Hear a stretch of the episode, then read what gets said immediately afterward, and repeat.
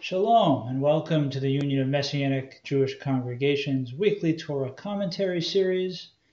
This is Dave Nichol from Congregation Ruach Israel in Needham, Massachusetts. This week, our Parsha is Parshat Mishpatim. We're starting in Exodus 21, and it takes us all the way through Exodus 24, verse 18. Parshat Mishpatim starts with the pedestrian and ends with the transcendent beginning with acquiring Hebrew slaves and ending with the presence of the Lord appearing in the sight of the Israelites on the mountain in a consuming fire. It consists of a series of commandments and ordinances Moses is to set before the people of Israel.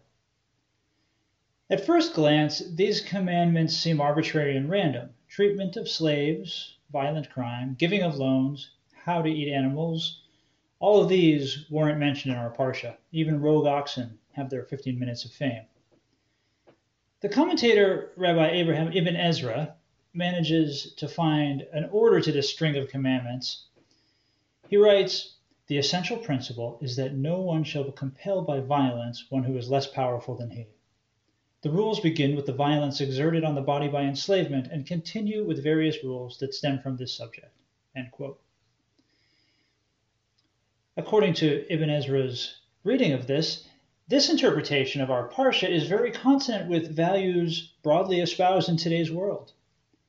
It's very widely agreed that the rich should not get special treatment, that the powerful must be present, prevented from taking advantage of the poor, and that even animals deserve better than cruelty.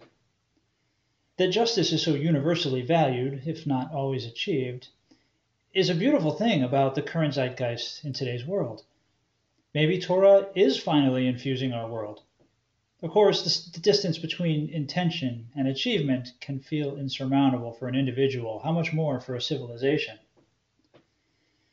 But there's another subtle message in our Parsha that is less comprehensible to modern ears, which our world nevertheless needs to hear. The first hint is where the text discusses a Hebrew slave in 21:2, leaving open the question of slaves that are not Hebrews. Later, God forbids the charging of interest but not universally.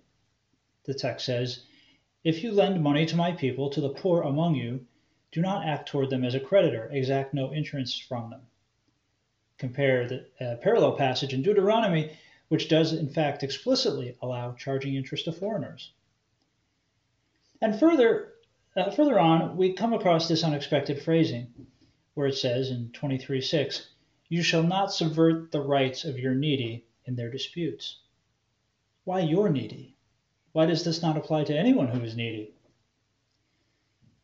I believe these wordings hint at something that was likely assumed by the original readers of the text, but that is quite passe, even heretical in our times. The idea that your ethical obligations to your tribe or people differ from, even exceed, your obligations to outsiders. Writing on the commandment, and you shall love your neighbor as yourself, which is found in Leviticus 19:18, Rabbi Carl Kinbar argues that our neighbor refers specifically to a fellow Israelite as opposed to say whoever lives next door. He writes, when neighbor is defined as whoever happens to be our neighbor or all humanity, we fail to account for the reciprocity that exists between members of the Jewish people.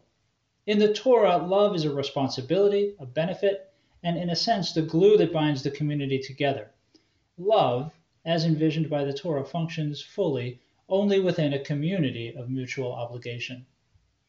That's from Rabbi Kinbar's uh, First Steps in Messianic Jewish Ethics, Understanding Ethics Through Our Obligation to Love from the Hashivenu Forum in 2013.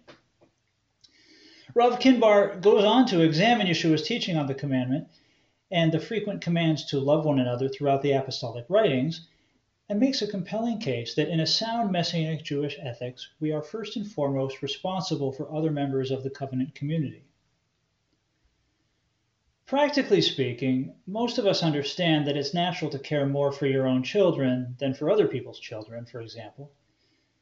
But this concept of a hierarchy of ethical obligation has been lost to the contemporary political moral discourse so that some people truly don't believe that they have a right to show favoritism in their charitable donations, or, to use a more politically charged example, the right to favor citizens of their country over non citizens for various benefits.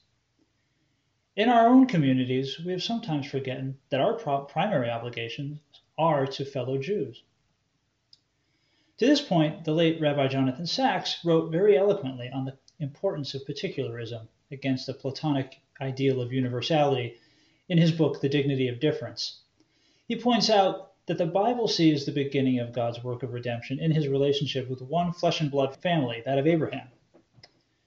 He writes The universality of moral concern is not something we learn by being universal, but by being particular.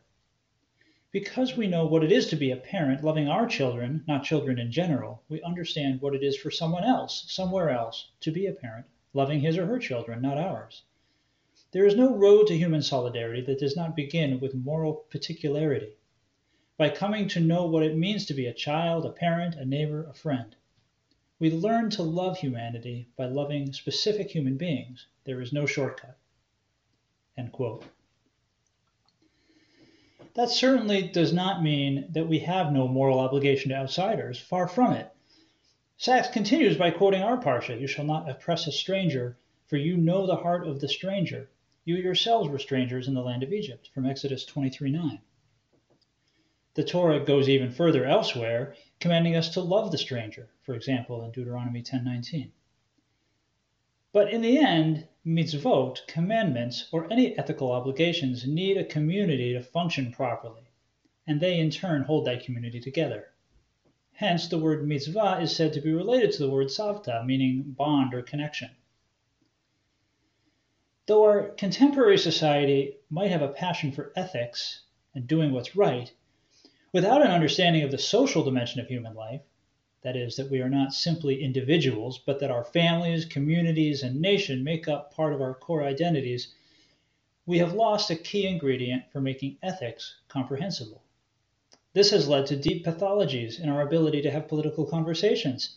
It has also, in my opinion, caused widespread feelings both of impotence and guilt among well intentioned people who feel unable to navigate this web of competing ethical demands.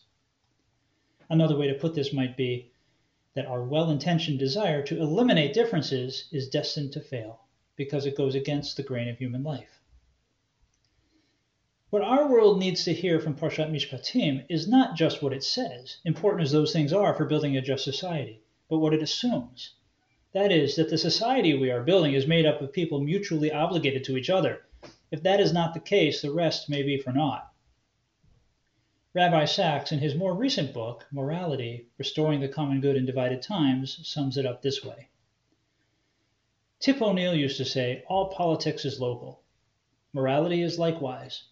That, is at, at any rate, is where it begins, among families and friends and neighbors. Morality places a limit on individualism.